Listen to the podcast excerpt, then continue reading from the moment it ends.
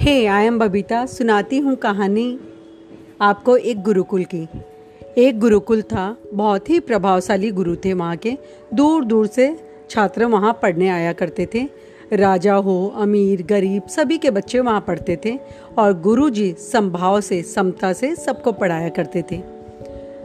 बहुत से वर्ष बीत गए थे, लगभग बारह साल, और उसके बाद आज सभी छात्रों का विदाई का दिन था, यानी कि उनकी एजुकेशन, उनकी शिक्षा कंप्लीट हो गई थी। सभी घर जाने को बहुत एक्साइटेड थे।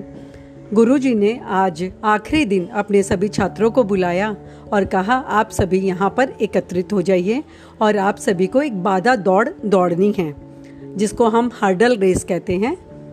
सभी स्टूडेंट से पूछा, सभी छात्रों से पूछा, सभी तैयार थे, सब बहुत एक्साइटेड थे।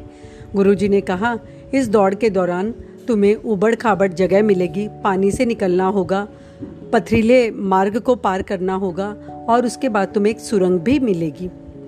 सभी ने कहा, बिल्कुल, हम तैयार हैं।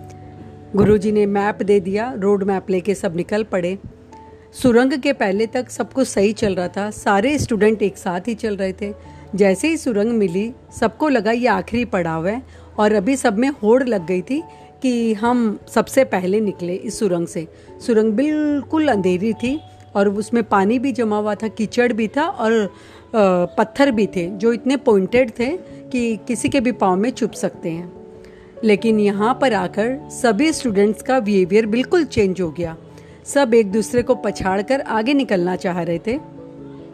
इसमें कुछ धक्का मुक्की करके निकले, कुछ बड़ी सावधानी से चल रहे थे, कुछ धीरे धीरे चल रहे थे और कुछ स्टूडेंट तो ऐसे थे, वो मार्ग में आने वाले कांटों को उठा उठा के, नुकीले पत्थर को उठा के अपने पॉकेट में रख रहे थे ताकि पीछे आने वाले के पाँव में चोट न लग जाए। इस तरह भी कुछ स्टूडेंट थे और सभी पहुँच गए आश्रम में। जैसे ही आश्रम में पहुँचे, गुरुजी ने पूछा, कैसा रहा तुम्हारा अनुभव? सबने बताना शुरू किया। गुरुजी ने बोला, मुझे एक बात समझ में नहीं आई। कुछ स्टूडेंट तो बहुत जल्दी आ गए थे और कुछ आप लोग बहुत लेट से आए हो।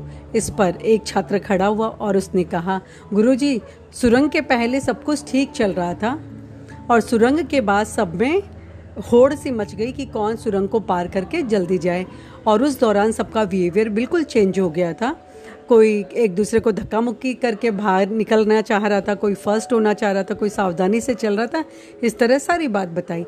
और उसमें से कुछ स्टूडेंट ऐसे भी थे, जैसे हम लोगों ने जो मार्ग में पत्थर आए थे, वो उठा उठा के अपने पॉकेट में भी रखे थे, ताकि किसी और के चोट न लगे।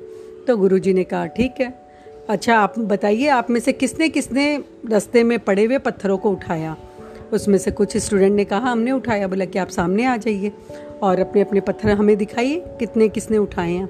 जैसे ही वो पत्थर गुरु जी के सामने आए और स्टूडेंट ने देखा, क्योंकि गुफा में तो बहुत घना अंधेरा था, उन लोग को पता ही नहीं चल रहा था ये क्या है।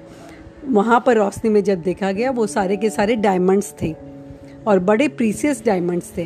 गुरुजी ने कहा, ये आप सभी को इस गुरुकुल की तरफ़ से वेट है, क्योंकि जो अपने जीवन में आगे जाकर लोगों की मदद करते हुए आगे बढ़ेगा, ये उनके लिए तोहफा है।